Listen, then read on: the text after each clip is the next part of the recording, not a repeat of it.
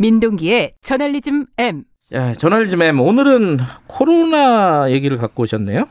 그러니까 먼저 통계 하나 소개를 해드리면요. 네. 통계청이 어, 지난 13일에 고용 동향 관련 통계를 발표했거든요. 네. 지난해 취업자 수 감소 폭이 외환위기 직후인 98년 이래 최대치를 기록을 했다라는 거고요. 네. 실업률이 4%입니다. 2001년 이후 최고치입니다. 이게 다 코로나 여파 때문인데 네. 특히 이 여파가 비정규직에 집중이 되면서 이른바 K자 양극화가 고착화되고 있다라는 음. 우려가 나왔습니다.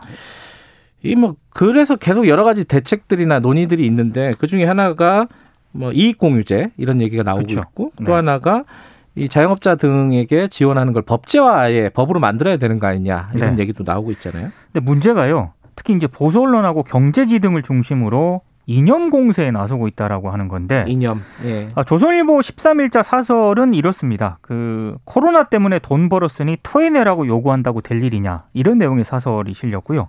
중앙일보 역시 같은 날 사설에서 임박한 선거 일정을 고려한 전략 가능성을 제기하면서 이 코로나19로 인한 양극화 해소 책무를 민간과 시장에 떠넘기지 말아야 한다라고 비판을 했습니다. 음, 특히 이제 이게 선거에 이용을 하고 있다. 선거용이다. 아, 뭐 네. 그런 식의 비판들이 많이 있지 않습니까? 저는 이제 그런 식으로 비판할 수 음. 있다라고 보는데, 예. 한편으로는요. 정당이 선거를 의식해서 어떤 정책을 제안하는 것 자체를 좀 문제라고 볼 수가 있는 건가?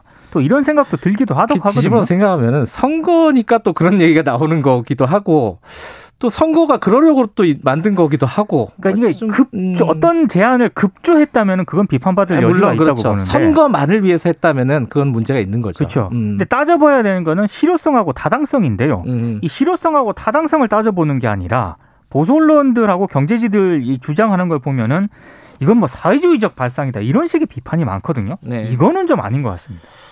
그러니까 결국은 이제 어 아까 말씀하신 타당성 이런 부분들을 보는 게 아니라 어 정치 공학적으로만 바라본다 그리고 매도한다 이런 말이죠. 그러니까 임대료 음. 고통 분담 얘기 나왔을 때 예. 이거 임대인의 자산권 침해 우려가 있으니까 안 된다라고 주장을 했고요. 이익 공유제 얘기가 나왔을 때는 사회주의적 발상이라면서 또 반대를 했습니다. 음. 그리고 증세를 통한 재정 지원 얘기가 나왔을 때는 이건 재정 부담 된다면서 반대를 했거든요. 네. 이런 식의 논리면은요. 어, 4월 재보궐 선거까지는 아무것도 하지 말라는 얘기고요. 4월 재보궐 선거 끝나면 또 대선 국면이잖아요. 네. 대선 때까지 아무것도 하지 말라는 그런 얘기도 가능하다는 겁니다. 논리적으로 보면 그런 그렇네요. 예. 대안을 제시하지 않고 비판만 하는 거. 아, 사실 또 언론이 대안까지 또 제시해야 되나 이런 생각도 들기도 하고. 예. 근데 뭐 그 자체가 뭐 저는 잘못됐다라고 생각하지 음. 않은데요. 지금 뭐 영국, 독일, 프랑스 같은 경우에는 부유세 도입까지 논의가 되고 있고. 그렇죠. 미국에서도 지금 이 논의가 지금 시작이 됐거든요. 근데 우리 같은 경우에는 언론이 이런 논의 자체를 막고 있는 게 가장 큰 문제인 것 같습니다. 아.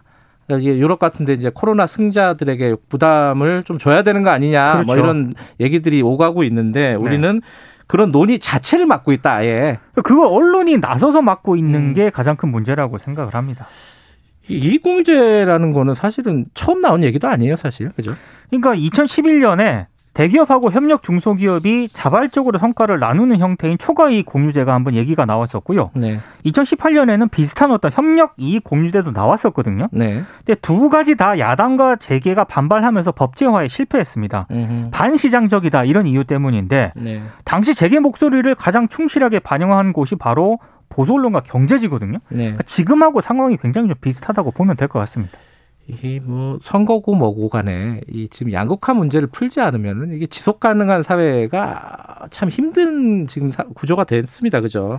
우리 같은 경우에 네. 제가 이제 앞서서 몇 번 언급을 하긴 했습니다만 아, 아직까지 왜 내 이익을 강제로 빼앗아 가느냐 혹은 이건 사회주의적 발상이다. 음. 그러니까 상당히, 좀 1차원적인 어떤 그런 수준의 논의가 머물러 있거든요. 네. 근데 이런 논의를 일부 언론이 주도를 하고 있다는 것 자체가 어찌 보면 굉장히 서글, 서글픈 그런 일인 것 같습니다. 알겠습니다. 이 좀 논의를 말씀하신 대로 좀 끌어올려서 그렇죠. 예, 본, 본질적인 논의, 본격적인 논의가 되도록 도와주는 게 또 역할 언론의 역할이기도 한데 지금 말씀하신 건 논의 자체를 막아버리는 그런 형국이다. 그렇습니다. 안타깝네요. 여기까지 듣겠습니다. 고맙습니다. 고맙습니다. 저널리즘 M 민노기 기자였고요. 김경래 최강 시사 듣고 계시고요. 지금 시각은 7시 36분입니다.